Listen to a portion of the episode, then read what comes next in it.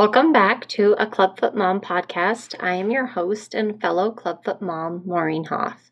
On today's episode, we are featuring a fellow Clubfoot Mom from the U K, Emily Mallion, mother of Clubfoot cutie Arlo and author of the children's book, Do You Have Magic Boots?, which is, features a child with clubfoot and their magic boots and all the adventures they go on together. Emily and I first connected via social media, and I purchased her children's book, read it with my cutie, which is just full of beautiful illustrations and inspirational messaging that's really not just for clubfoot parents and their cuties, but for all children who have a difference alike. So Emily also has the unique experience of spending a year of Arlo's life Uh, when he was actually still in boots and bar wear, traveling the world. And she is kind enough to give us her top tips that she found helpful while traveling with boots and bar. I'm really excited to have Emily on the podcast today, so let's dive in.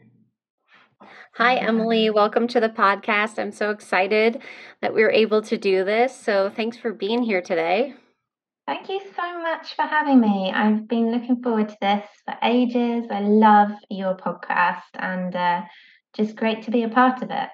Well, I'm so happy that we're making this happen. I'm equally a fan of your book, which we'll talk about in a little bit, as is my cutie. So I'm just really excited for you to be here today. So let's just jump in and let's, I like to start at the beginning and just let sure. me know what you and Arlo's Clubfoot Clubfoot kind of we call origin story is.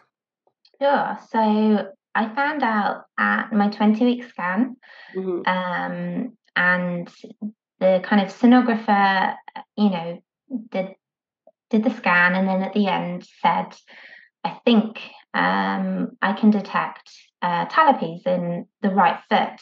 So we're going to have to refer you on for an additional scan with um, a specialist. And I'll be completely honest, I'd never even heard of the word talipes before. So I sort of said, oh, is that like clubfoot? And she said, that's exactly clubfoot, but talipes is like the the term that we use in, you know, as doctors, but it is more commonly known as clubfoot.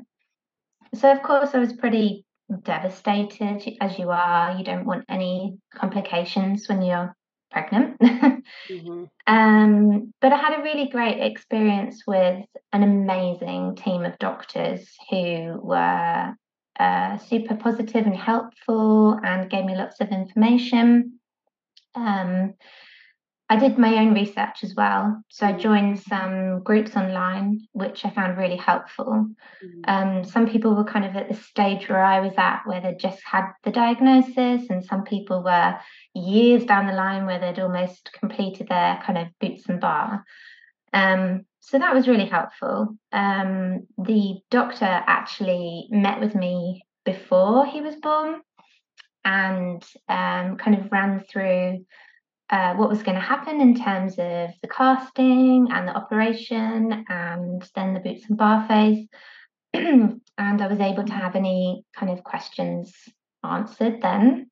Mm-hmm. And then the day after he was born, because the treatment's actually done in the same hospital uh, where he was born, um, the doctor actually came up the day after to meet him and um and to take a look at his um, hips and his leg and his foot, um, and introduce herself properly. Um, and then we started the cast at nine days old. Um, we kind of ummed and ahed. We were given a choice whether to leave it a couple of weeks or just to get on and do it um, straight away. But because he didn't have any other health complications, we kind of thought, well, the sooner the better, really.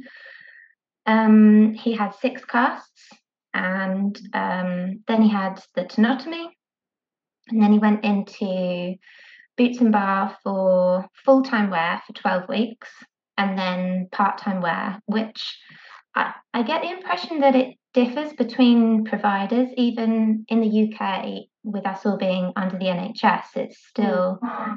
different. Um, our team at our local hospital recommended that it was fourteen hours a day until he was five. So that's what we did. Wow. It's, it sounds pretty straightforward.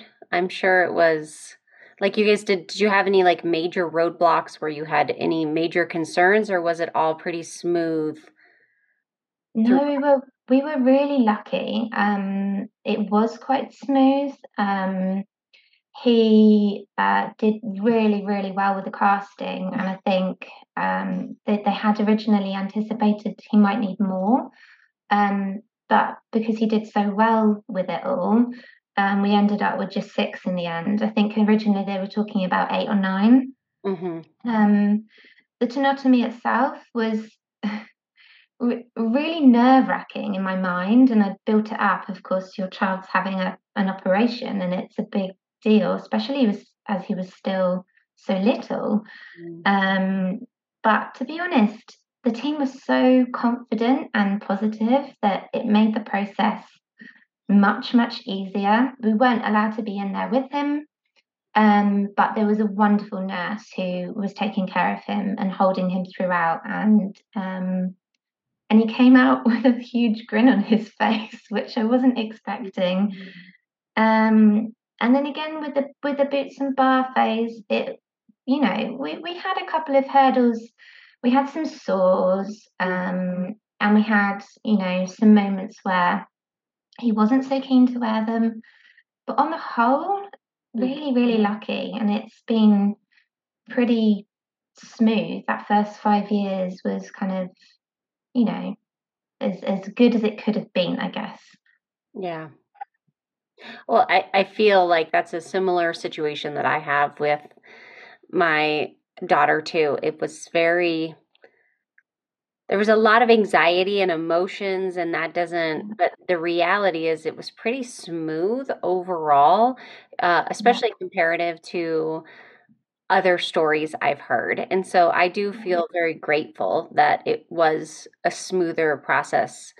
Of course, we had issues, you know, minor issues along the way, but the reality is I, uh, we didn't have any big time issues. So I'm grateful for that for sure. Yeah, definitely. It really, when you hear other people's stories, it, it kind of does make you slightly nervous, but it also makes you super grateful for the things that are going right. And yeah. um, this is why the, the community and the, the networking is just so crucial and important, because it's really great to share our own experiences, because everyone Everyone's journey is so unique, and yeah.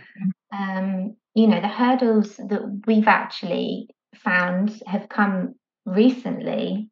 Mm-hmm. So he's now six, and um, he's showing signs of a relapse now.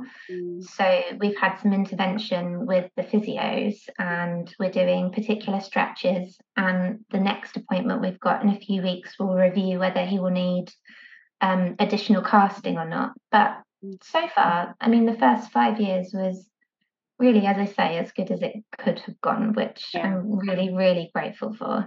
Yeah. How are you guys coping with the news of the signs of relapse? How are you doing? Um, I was really upset initially at mm-hmm. the appointment. As I came out, I didn't want to show the upset in front of Arlo. Mm-hmm. Um.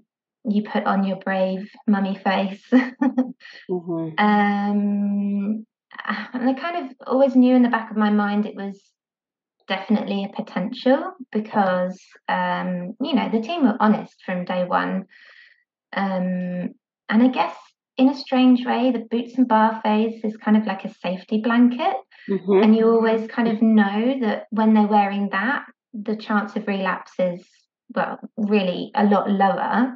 Right. Um, and then, of course, he's had a big growth spurt since he came out of them. And it's almost like his body is trying to, you know, catch up, or his, his tendon is trying to catch up basically with the growth of his body. So everything's just really quite tight at the moment. And his toes are pulling inwards on that side. So, you know, it's not the news that we had hoped for, but of course we were sort of prepared for it anyway, and we're doing daily stretches and just keeping really positive, because I guess that's all we can do currently. Yeah. That's such an interesting point, because I do think we wait as parents. It's like the five years is like when they graduate from Boots and Bar. You're so like at the beginning of Boots and Bar, you're like, I don't know if we're ever going to make it five years. Like the idea of being done is so exciting. And then you get there and you find yourself being like, oh, I don't, I don't know if I like this, because now yeah. I have an active thing that I knew I was doing every day. And now we're just kind of like waiting to see what happens. And yeah. I think for all of us, whether it went really well or not, or we had complications, I think every clubfoot parent has in the back of their head, like, there is this potential that I could have done everything right and all of the things could go according to plan, and I still don't have control over what happens from there, you know? Yeah, so, absolutely. Yeah. That's the perfect way to describe it, is just you, you don't have control on it. Um, yeah. And it's always think, a potential. Yeah. I think it's interesting what you're saying too. It, I never thought about this, because when they're babies and they're getting their casting and the tenotomy and they're going through it, they're babies. So they're not, like, while they may be attuned to your emotions, they're not seeing your reaction and feeding off of it.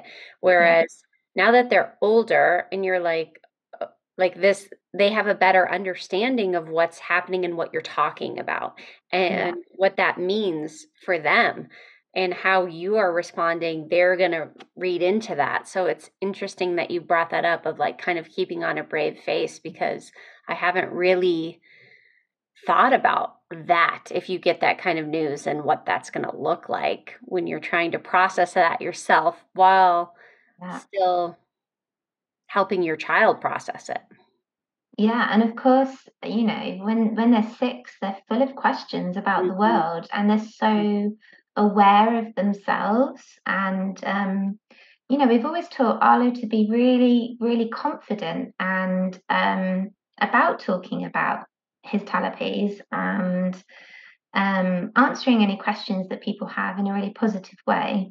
Mm-hmm. And so he is very very aware, um so of course he had questions too. And you know, the the doctors are quite um medical with their terminology, so when they're talking about, you know, if the stretches don't work and we'll have to go back into six weeks of full-time um uh, full leg casts, mm-hmm. of course he he understands that fully, and uh the implications of that. So yeah, it's it's a complicated one, um yeah. because you do have to kind of like squash your emotions to a degree, but also talk openly about the situation with yeah. them.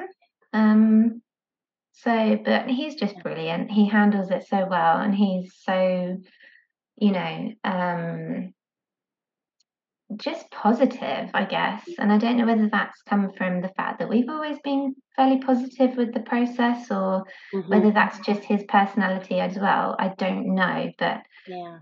they are just so resilient, and it's just, it amazes me every day, really, how resilient they are. I know.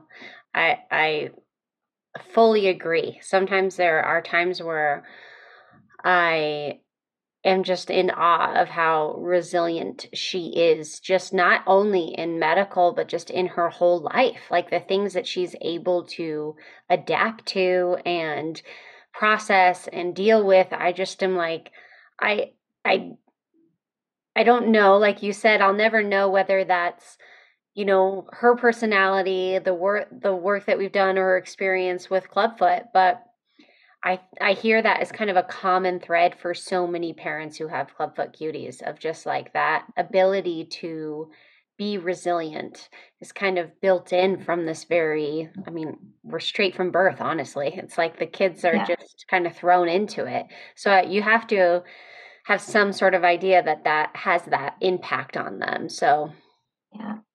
Well, and, well, we wish you all the best, and thank you. You know, thank you for sharing with us. I know that wasn't kind of the the the theme of what we were going to talk about today, no. but I appreciate you sharing. So, uh, we'll kind of switch gears into what we originally were going to talk about, yeah. which, is, which is one of the things that one of the topics that you mentioned you have a lot of experience with, which I think is helpful, is traveling with the boots and bar? He was three when we went. Okay. Um, and so we we were in, of course, the, the boots and bar phase. At that time, he had dropped down to this the fourteen hours a day. Um, and yeah, we uh, had some big life changes that had occurred, and we just thought, before he starts school, let's just have this opportunity while we've got it. And we, um, yeah, we, we rented our house, packed our things, and um, his little brother came along too, who was just one at the time. Mm-hmm. And um, the four of us, yeah, we had a year abroad. Um, mm-hmm. And it was a combination of, we did um some places we flew to, and then some places we drove to. Um, so we had a, a kind of mix of travel, um, you know, in different ways. The, the, I guess the boots and bars, we we stuck to the fourteen hours, regardless of where we were or what transport we were on at the particular time. So He, if we had long car journeys and it happened to fall within those fourteen hours, he would wear those in the car. Mm-hmm. Um, and the same with flights. If he had, if we had a long flight, then he would wear those too. So yeah, we've got a lot of experience, I guess, of wearing them. And also different climates, which does make a difference because their skin reacts differently to um, the silicone of The, the inside of the boots. Um, you know, in the hotter places that we went to, definitely we were kind of competing against some sores. Um, and then the colder places, you know, you want to keep their little feet warm, don't you? Mm-hmm. So, yeah. Wow. Well, what are, like, I'm interested to hear what your, like, top tips for traveling with the boots and bar. So I would say that my top tips would be definitely invest in some really decent bamboo socks. Mm. Um, they really helped because they are brilliant at insulating and keeping the feet warm in the cooler environments.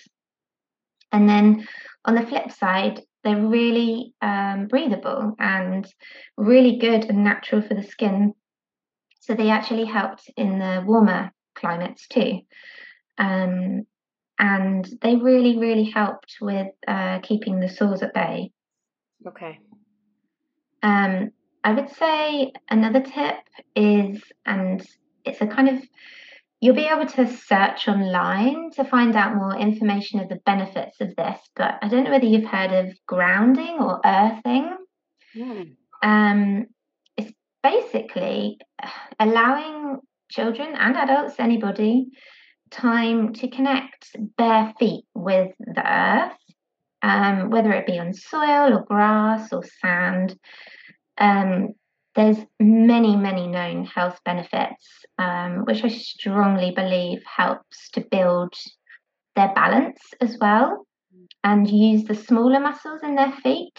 Um, so we made sure that wherever we went, we kind of allocated a tiny bit of our day, or as much of our day as possible, really, to having time without anything on their feet.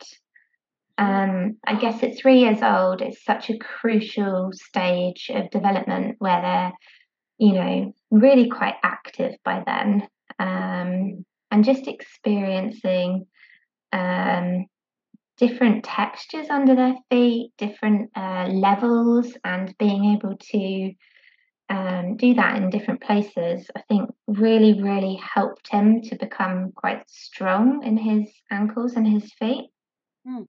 Um, yeah. Another tip I would say is, if you are traveling through an airport, um, make sure your boots and bar are in your hand luggage, even if you're um not expecting your time, uh you know, your boots and bar time to fall within that time period of that flight.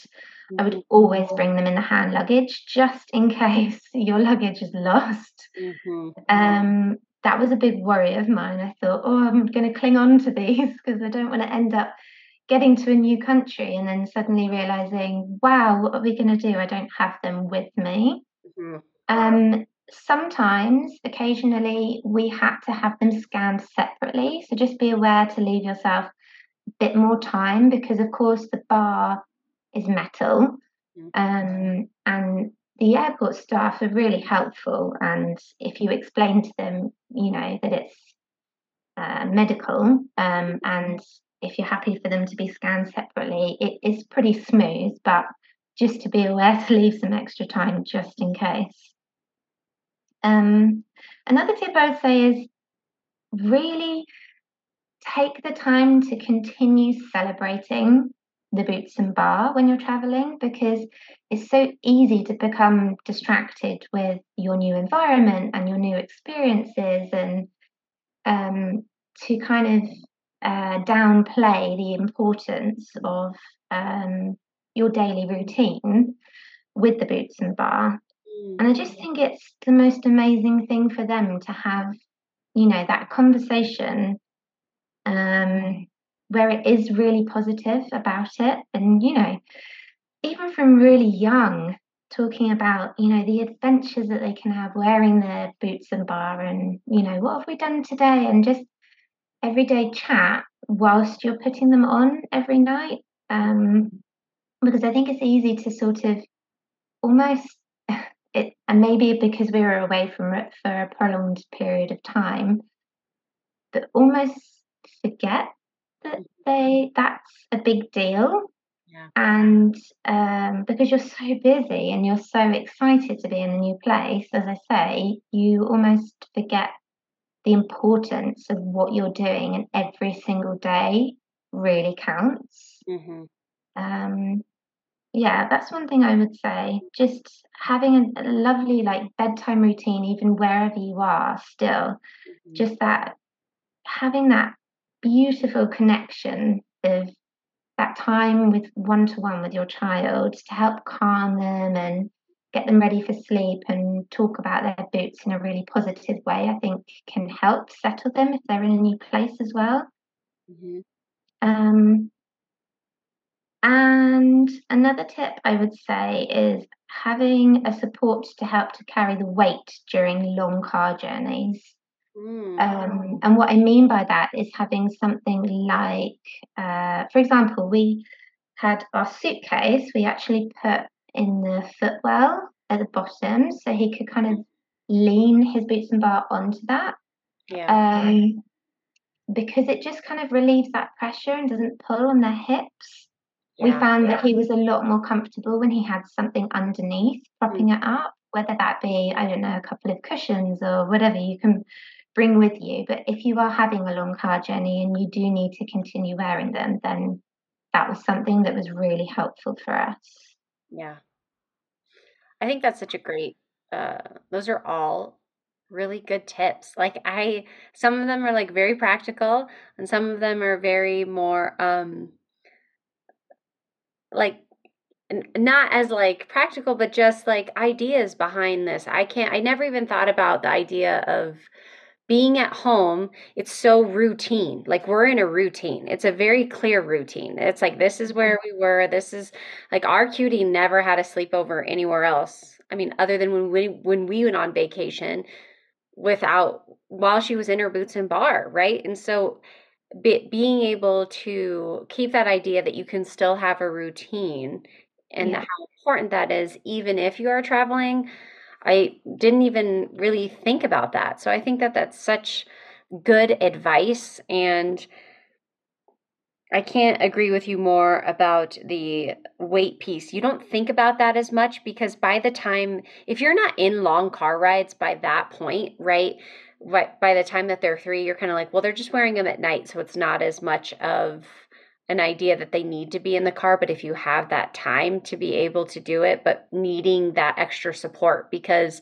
when they are face forward, like they are just kind of like hanging down, which is just added mm-hmm. weight to their feet. So to be able to provide that support.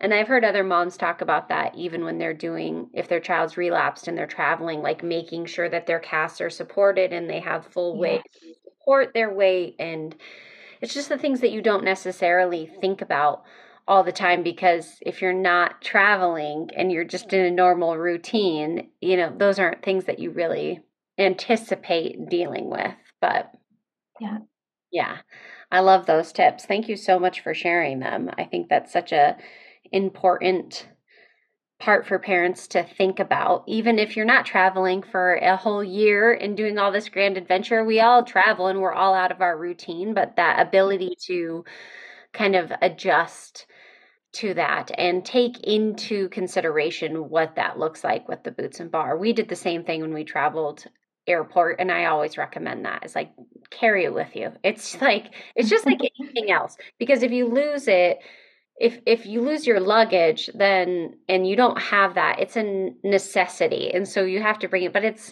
it's not like carrying some pills. It's like a big bulky thing. So you have to yeah. accommodate You have to accommodate that in whatever carry-on luggage. We were always like, who's going to carry the, where can we fit the boots and the bar during, during travel, right?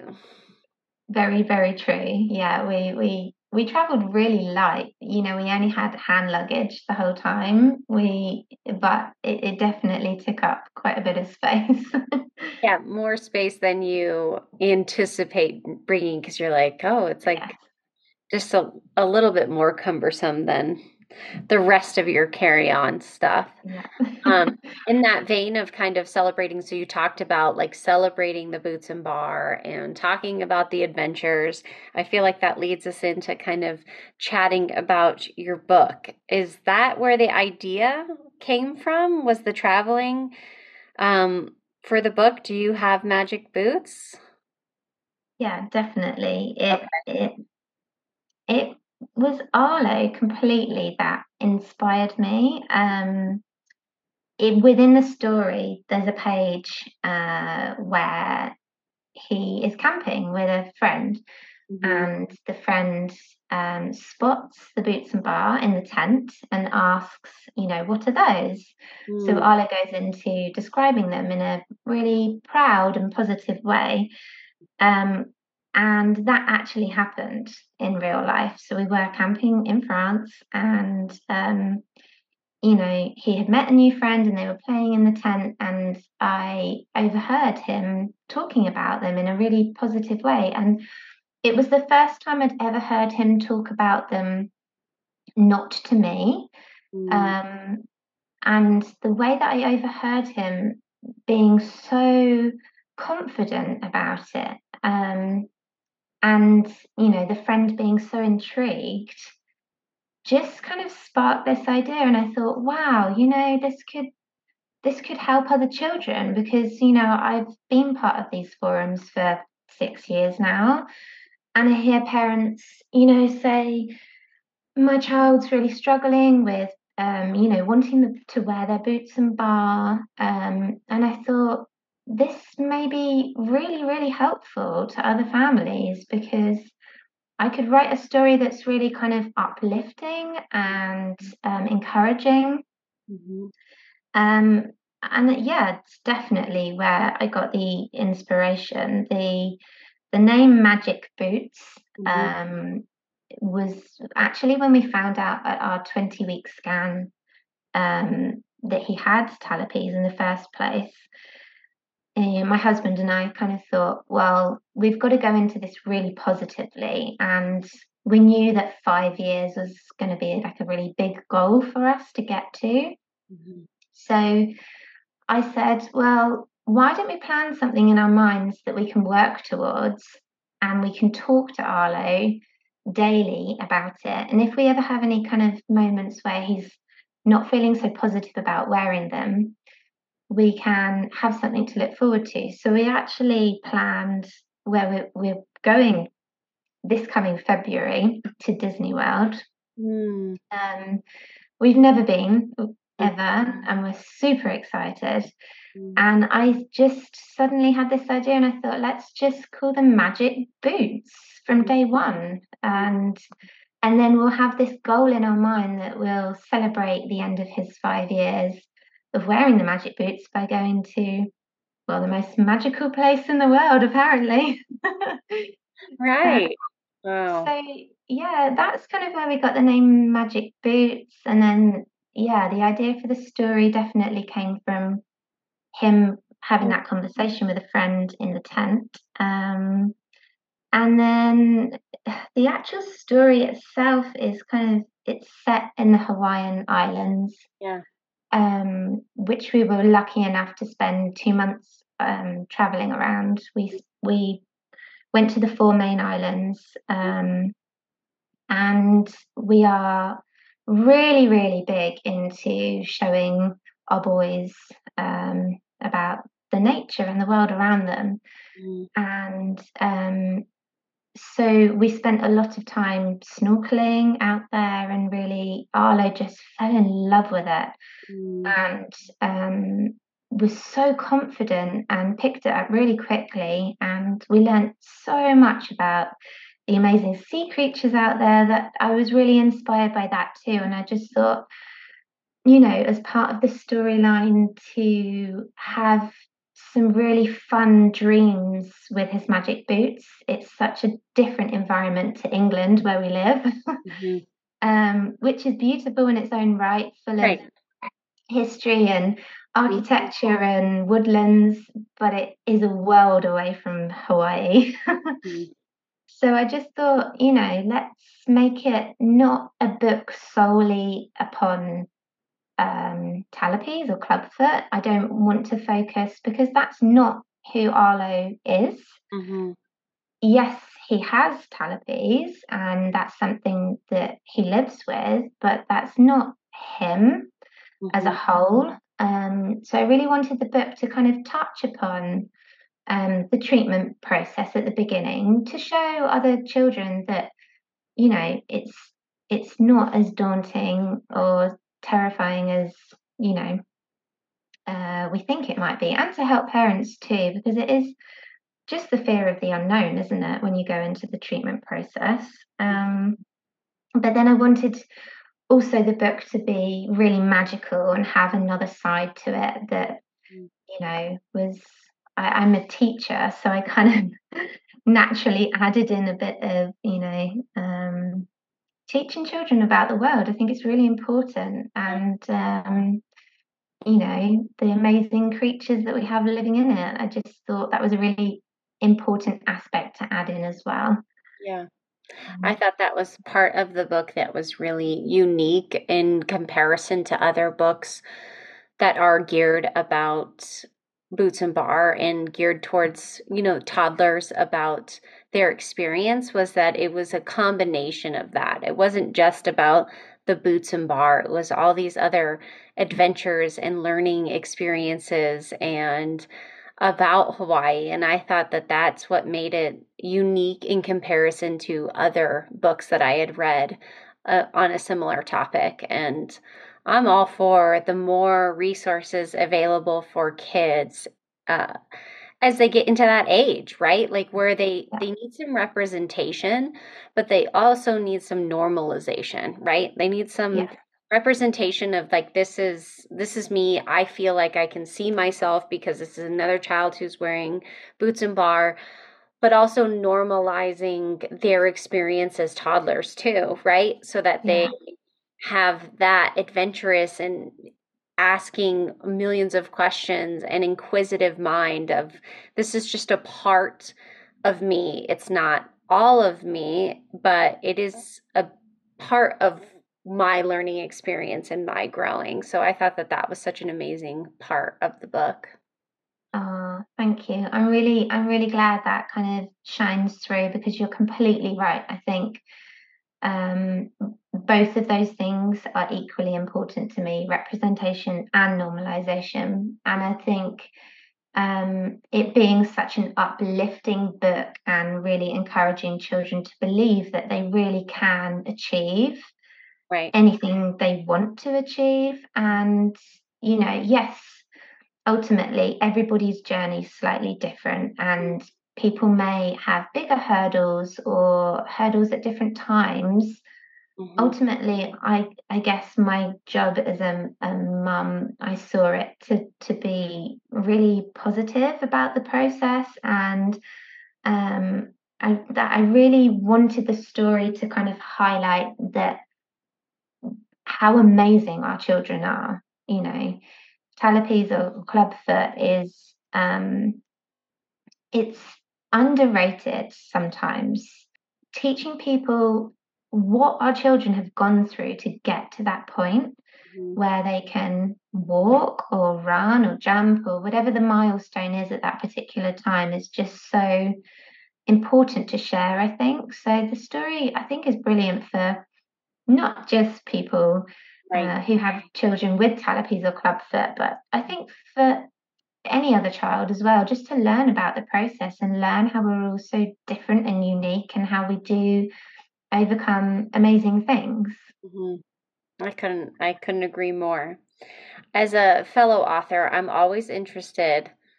I always want to hear, and I don't know if everyone else wants to hear, but I like to hear about your uh, publishing journey. So you decide to have this book, you you you're, you write it, it's illustrated. Then what do you do? Like, where do you go from there? That's a yeah, really interesting question. I found it Uh, just a huge learning curve. Yeah. Um, it was a big dive into the unknown. The reason I went into it is because I felt really passionately about wanting to create a story that was positive for people. Um, and so I had this idea. I'd written it during our travels. I'd come back. I'd found this amazing illustrator who worked really closely with me and did the most amazing job. And then, yeah, you're right. And you think, wow, what do I do with this now? Um, I did contact some publishers, but to be honest, the market is so, so difficult to get into. Mm-hmm. Um, and so I just thought, this is never going to go anywhere unless I do it myself. So I spent hours and hours researching, looking at YouTube videos, uh, connecting with other self-published um, authors, um, getting as much, you know, information that I could, really, mm-hmm. tips um, and advice. And I just thought, let's just give it a go and see, you know, mm-hmm. how I get on. And yeah, I've made some mistakes, I'm I'm pretty sure, along the way. And it's really difficult, the marketing side, even when you go through all of the hurdles and eventually you have this beautiful product that you're so proud of printed in front of you, you then think, well, how can I reach people? How can I, you know, really get this out there to to help and to make a difference? Um So yeah, each step of it has been a bit of a learning curve, and uh, definitely a lot harder than I originally anticipated. Mm-hmm. Um, but it's something that Arlo adores and I feel proud of. And, you know, the feedback that I've got has been so positive, and um, it's really touched people, you know, who have had children who are going through the same thing. Um, to have their child represented, as you say. Um, so that kind of, you know, yeah. yes, yeah. it's difficult to get it out there, but ultimately the people who I have reached and who have given me all that amazing feedback, it's really, it's just, it makes it all worth it, you know. Even just helping one person has just been so rewarding for me. Um Yeah, and I love, I love it when people send photos of their little ones reading the book. I just, I'm really passionate about books and reading lots with our children anyway. And the fact that they're seeing my own son's story is just quite amazing, really. Yeah, that, that is incredible. And I do think at this age, when they're emerging readers, like, my cutie is out of Boots and Bar now, and yet, and she's just, she's in kindergarten and learning to read, and she's like so voracious about it. And so that being able to have a book that is geared towards that, that he can see himself represented in and use as a, as a reading tool, I just think would be incredible, right? Like, yeah. It's so different from my book, which is so adult oriented. It's like my cutie's on the cover of it, so she can say she's, you know, it's about her, but it's not, you know, it's not in the same vein where she's going to be reading that anytime soon. So it's a little bit a step removed. So I think that that's must be a really special experience for you guys. Definitely. Yeah, it, it is definitely. Well worth it. If people want to find about more information about your book or where to purchase it, where do you, where should they go?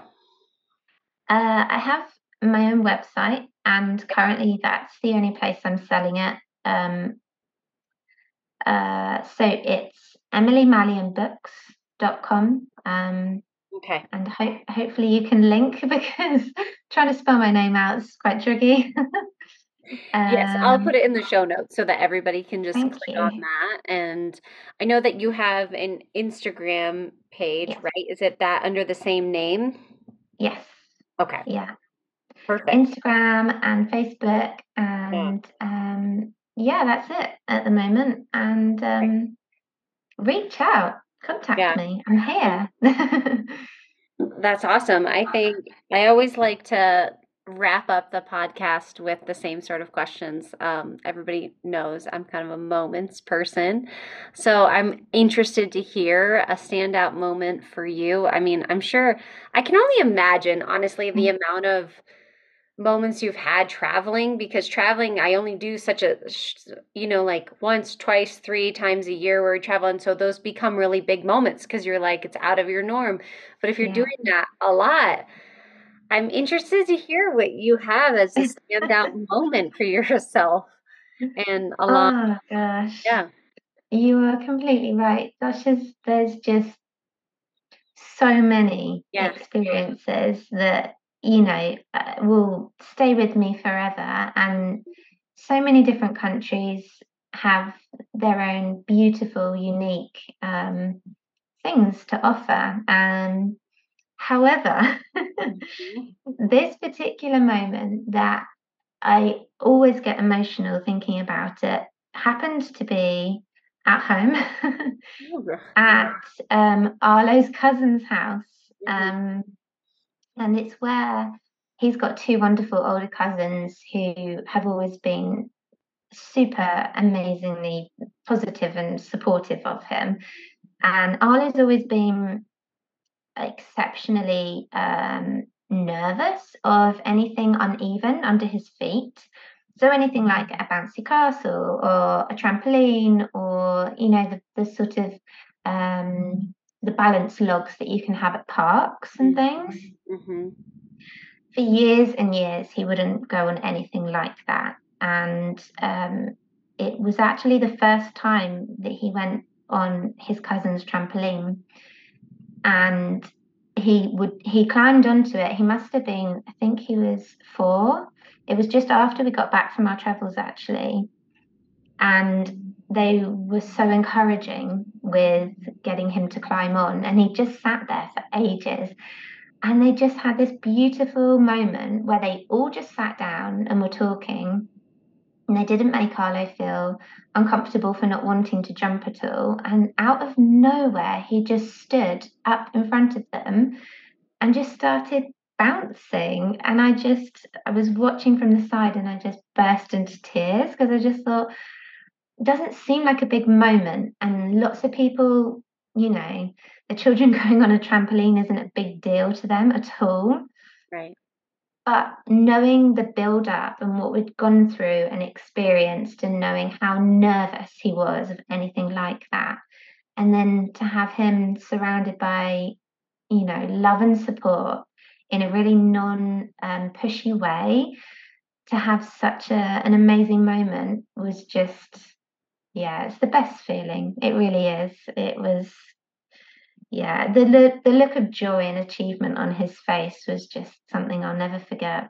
That's such a beautiful moment. I think it's such a testament to how small things become such a big deal. And those things that in all your travels and all your experience, it's something as small as your child feeling confident enough to jump on a trampoline that stands out. You know, it's like those things yeah. as a clubfoot parent, you hear, I hear time and time again. It's just those tiny moments that become big moments because of all the work that you and your son and your family have been through to get to that point.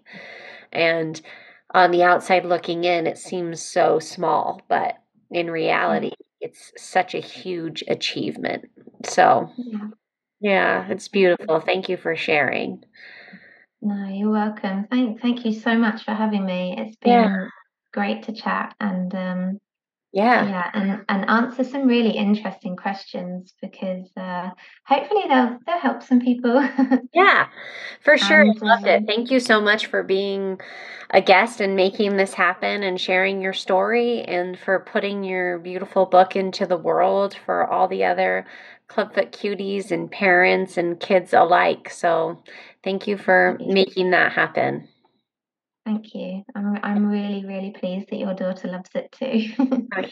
Oh yeah, she loves she loves it. She has loved, you know, one of the benefits of being in this role is of, you know, starting to create resources and the podcast and everything is that I it opened me up to a lot more items for her. And so she has a large library of a bunch of different books that are all about this, which I don't think I would have had for her or no, even the knowledge about if I hadn't done been a part of the community in the way that I have ended up being. And so it's been so gr- it's been so great to have her have so many different options and all the different books that she loves and that she feels really represented her story and she can see herself in other people. And I feel like, like, especially as toddlers, it's so important for them when they get to that point where they're like, I don't want to do this anymore. But it's like, oh, but all these other kids, it's not just me. Cause it can feel really isolating of, you know, like I'm the only one that has to do this, you know? Yeah. And so I think it's just such a beautiful experience. So I appreciate your creativity and artistry and putting it into the world. So thank you. Thank you. No, yeah. Thank you. I want to say a big thank you to Emily for being a guest today.